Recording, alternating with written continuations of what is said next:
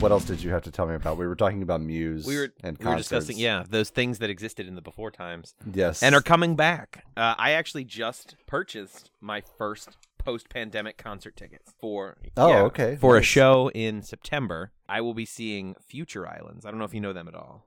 I you don't. should check them out. One of the best live shows I've ever been to. I saw them at the Greek a couple years ago, and it was top five shows in my life. Wow. So it was pretty flippin' impressive. Yeah, I was saying I- I went to a Muse show a few years back, and it was one of the coolest shows I'd ever seen. Probably top two. I don't know if it's better than the Smashing Pumpkins show I saw before they first broke up, but pretty much right up there. In terms of spectacle, it was probably the biggest show I've ever seen. Oh. Just because I've never attended a big pop star like Lady Gaga or Beyonce or something where I imagine the show is very big. Right. But for like a rock show, this was a whole spectacle. Quite impressive. I do want to see Um, them. When I saw the Smashing Pumpkins, that might have been the biggest spectacle show I saw. But that was the reunion tour. Three hours Okay. of Smashing Pumpkins with video vignettes from Mark McGrath. Boy, that is a show. Wow. Yeah. yeah. Can't beat Mark McGrath. I mean, I remember when I saw them, it was 2000. It was before they broke up. That show was great. It had like movements. It had like whole parts where it wasn't a huge spectacle, but they played all the big songs and they played like different versions. I don't know, it was very cool. Nice. Yeah, I think the But th- that's biggest spectacle rock show I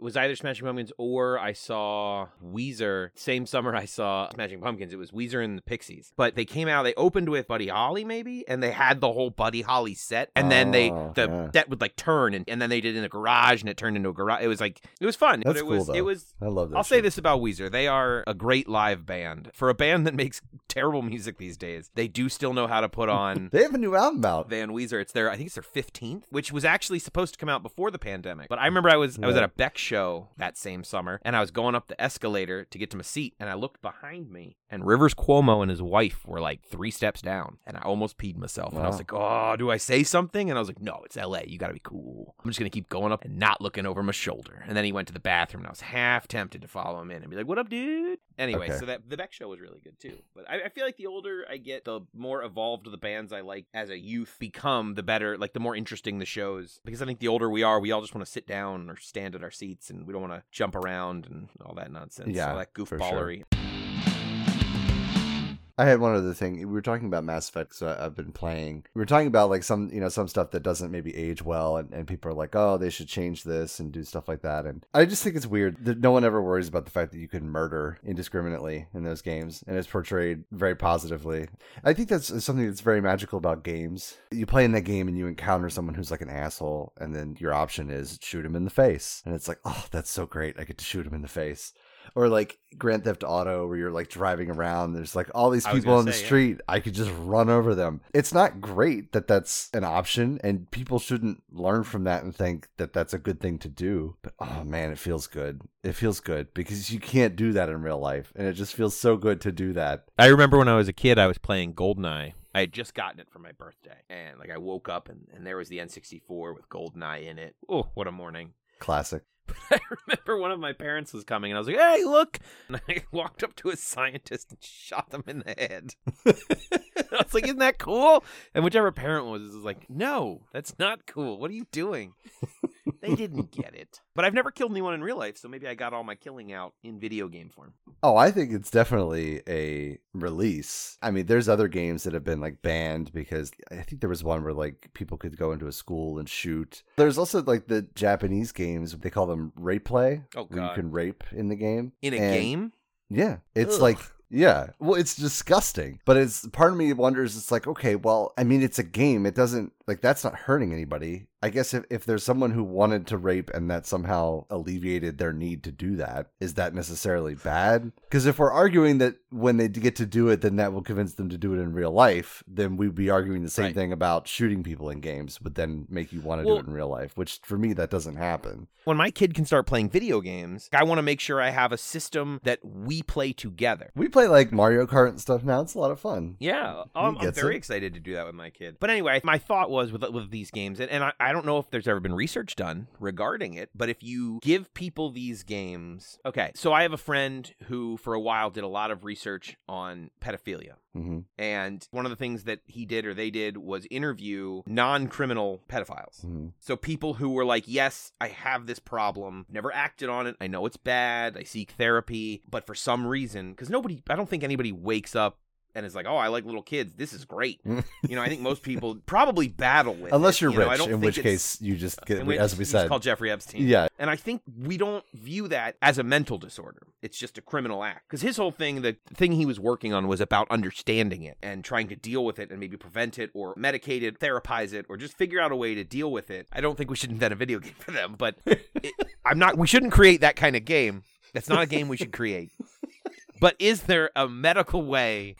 So you're advocating Therapy. that we make a, a No, not. porn game? That's no, what you're saying. no, I am not. Ad- that is not being advocated in any way. I was just using it as an example of we don't understand, or we don't deal with mental illness in a certain way, and maybe the desire to kill is that, and a video game could deal with that. I don't know. There's obviously been studies about whether or not violent video games make you more violent. From what I've seen, they don't. So obviously, you could make the argument that a rape game or whatever it does not necessarily make you more inclined to rape. Now, I don't know. I don't know if they've done studies on that. I think they banned them after like a lot of controversy there, but That's probably Um, for the best. Yeah. But it would be really difficult to prove the opposite, right? To prove that there's a release in being able to play a violent video game. Because, like, I feel it. I get to drive over or shoot people in a game. I feel like, ah, this is great. I get to channel the rage you get on a daily basis, you know, walking behind somebody going too slowly or something. Like, frustration you have, like, you know, someone's being such an idiot and you can't just shoot them in the face, right? I can't wait to get home and drive slowly behind another car and Grand Theft Auto, pull out my shotgun, Yeah. just shoot the car. It- like so i don't know if there's something to that where that helps prevent you from doing that horrible thing if you can do it virtually. And uh, like i said i don't know how you would even prove it because how would you prove that you would have committed a violent act if you weren't able to play? Maybe not a way to prove it. yeah. That the whole thing is fascinating. The pedophilia thing is fascinating to me too. I think you said one thing i didn't want to interrupt you but mental illness is it's treated as a criminal act not a mental illness. I think it's really more like we tend to treat mental illness as a criminal act. So like Yeah. it's the same thing with shootings right? Well they're mentally ill but we don't really treat that part That we treat the part after they've murdered a bunch of people the homeless that have mental problems we Uh-huh. treat vagrancy as the crime you know we shift them off of places Uh-huh. where you know they just Yep. don't have the the mental capacity to you know to live normally but when you bring up homelessness, I think that brings up another tough discussion, which is how do you deal with the mentally ill who are homeless? What happens when you try to house someone who is mentally ill and homeless who doesn't want to be housed? Can you force them to medicate themselves? Because a lot of these people don't like the medication and therefore, you know, they've refused to take it. And so now they're talking to, you know, eight different gods about how to destroy the world. It's not going to help them. But at the same time, yeah i think you got to limit your gods to three or less oh, okay.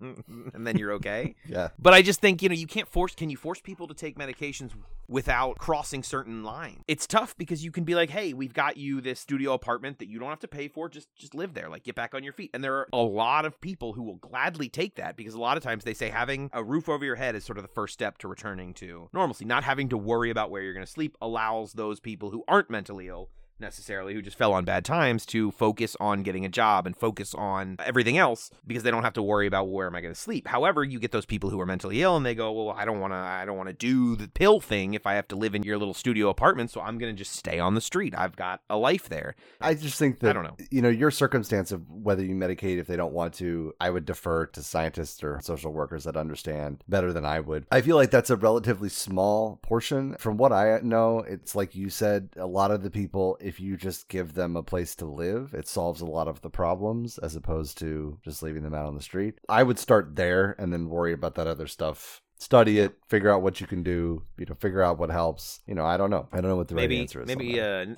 can be Ian learns how to solve homelessness. yes.